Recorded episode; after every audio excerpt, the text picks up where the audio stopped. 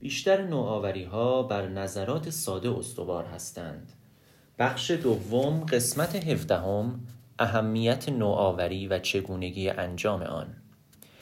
یک بار برای سخنرانی در سمینار آموزشی مدیران به یک روزنامه در سئول دعوت شدم. از من خواسته شده بود که به مدت یک ساعت تحت عنوان مدیریت شرکتی و فلسفه مدیریت من صحبت کنم. به ندرت اتفاق افتاده بود که یک صاحب کسب و تجارت دعوت شود تا در جمعی از روزنامه نگاران صحبت کند و باید در حضور چنین جمعیتی دقت می کردم. گذشته از دلایل دیگر هم برایم مشکل بود و هم دور از ادب که چنین دعوتی را رد کنم.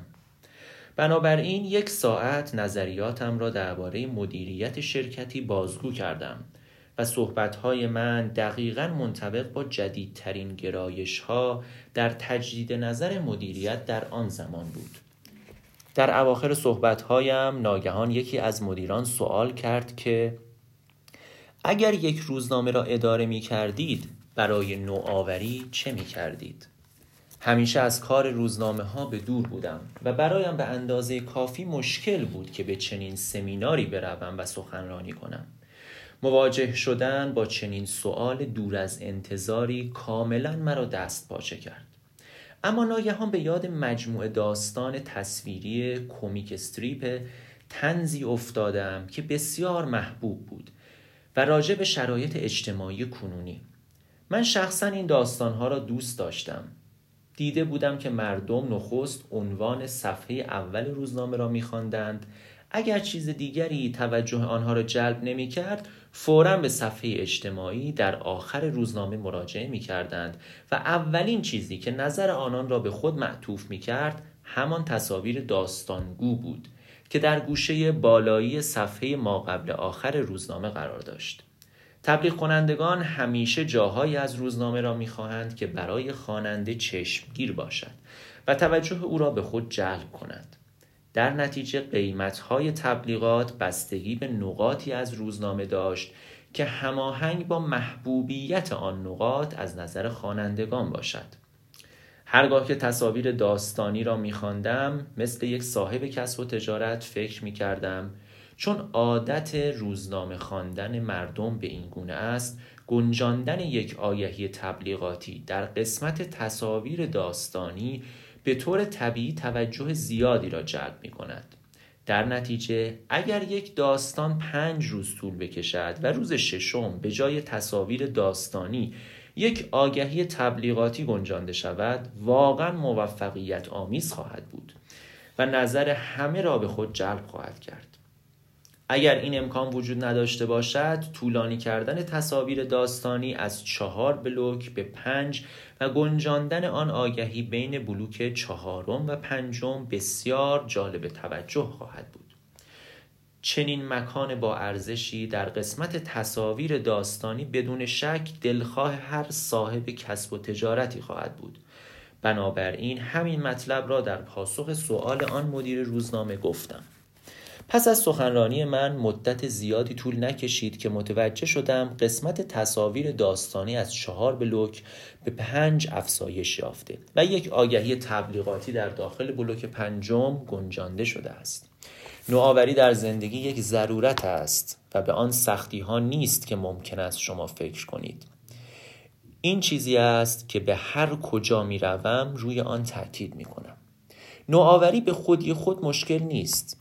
اینکه آیا می‌خواهید نوآوری کنید یا نه این مهم است اگر با دقت به نوآوری های واقعا با ارزش نگاه کنید بیشتر آنها در حقیقت بر اساس نظرات کاملا ساده بنیاد گذاشته شدهاند که اغلب نتایج بزرگی به بار می آورند. نوآوری همچنین نقش بسیار مهمی در مدیریت شرکتی دارد نوآوری نقش برجسته‌ای در تاریخ نوع بشر ایفا کرده است.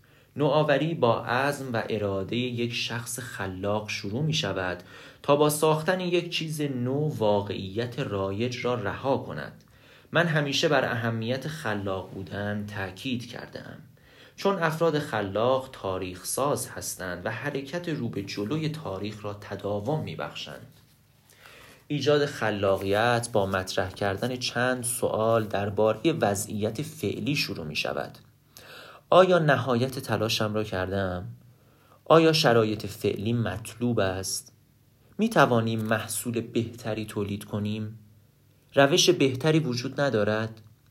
چنین کندوکاوی خلاقیت خفته شما را تحریک می کند هرچه بیشتر کندوکاف کنید نتایج بهتر و بزرگتر خواهد بود پس از فارغ و تحصیل شدن از دانشگاه اولین بار که مشغول کار شدم مسئول کارهای بانکی یک شرکت جدید به نام شرکت صنعتی هانسونگ شدم کار آسانی بود تنها کاری که باید می کردم این بود که اسناد شرکت را تحویل بانک می دادم که, که یا آنها را قبول می کردند و برای تایید به مقامات بالاتر ارجاع می دادند و یا آنها را رد می کردند و از آنها اشکال می گرفتند.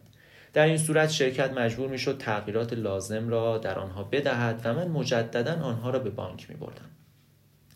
مسئول قبلی روزگار سختی را می گذراند و اصلا از این شغل راضی نبود. او بیشترین ساعات کاری را در حال رفت و آمد از شرکت به بانک و بالعکس بود. تهیه و نوشتن اسناد وقت بسیاری می گرفت و اگر آنها در بانک رد می شدند وقت او بیشتر گرفته می شد تا مجددا آماده شوند. بنابراین بلا فاصله پس از اینکه مشغول به کار شدم با دقت همه روندهای کاری را بررسی کردم تا ریشه مشکلات را کشف کنم. من به شرکت شده بودم. فکر کردم اولین قدم ایجاد یک رابطه خوب با خانم کارمندی باشد که مسئول پذیرش اسناد بود. چون من مسئول اسناد شرکت بودم و باید اطمینان حاصل می کردم که آیا آنها برای تایید به مقامات بالاتر ارجاع شده اند یا نه. اگر به طور تصادفی اشکال کوچکی در اسناد وجود داشت آن خانم خودش می توانست آن اشکال را رفع کند و اسناد را به مقامات بالاتر ارجاع دهد. ولی مشکل رقابت شغلی هم وجود داشت. شرکت های بیشماری مثل شرکت ما اسنادی را برای تایید به بانک می آوردند و هرچه اسناد شما در بین گروه اسنادی که روی میز خانم بودند پایین تر قرار داشتند بیشتر باید در نوبت تایید قرار می گرفتند. در آن زمان انباری داشتیم که پر از پارچه مخصوص بلوز زنانه ایتالیایی بود که از ایتالیا وارد شده بود ولی به فروش نمی رفت و مسئول قبلی به آن اهمیتی نمی‌داد و اقدامی برای پارچه ها نمی کرد. پس من با یک تیر دو نشان زدم پارچه در انبار خاک می‌خورد و خانم کارمندی که در بانک بود احتمال داشت از این پارچه ها خوشش بیاید فکر کردم که با فروش این پارچه ها به قیمت ارزان به کارمندان بانک گذشته از سودی که برای شرکت داشت ممکن بود از جنبه های دیگر نیز به نفع شرکت باشد هر روز که این پارچه ها در انبار می ماندند نه تنها شرکت سودش را از دست می‌داد بلکه بهره ای نیست که می توانست به این سود تعلق بگیرد از دست می رفت. پارچه ها به شدت مورد توجه خانم ها در بانک قرار گرفت و حتی دوستانشان را در خارج از بانک تشویق می کردند تا از این پارچه ها بخرند.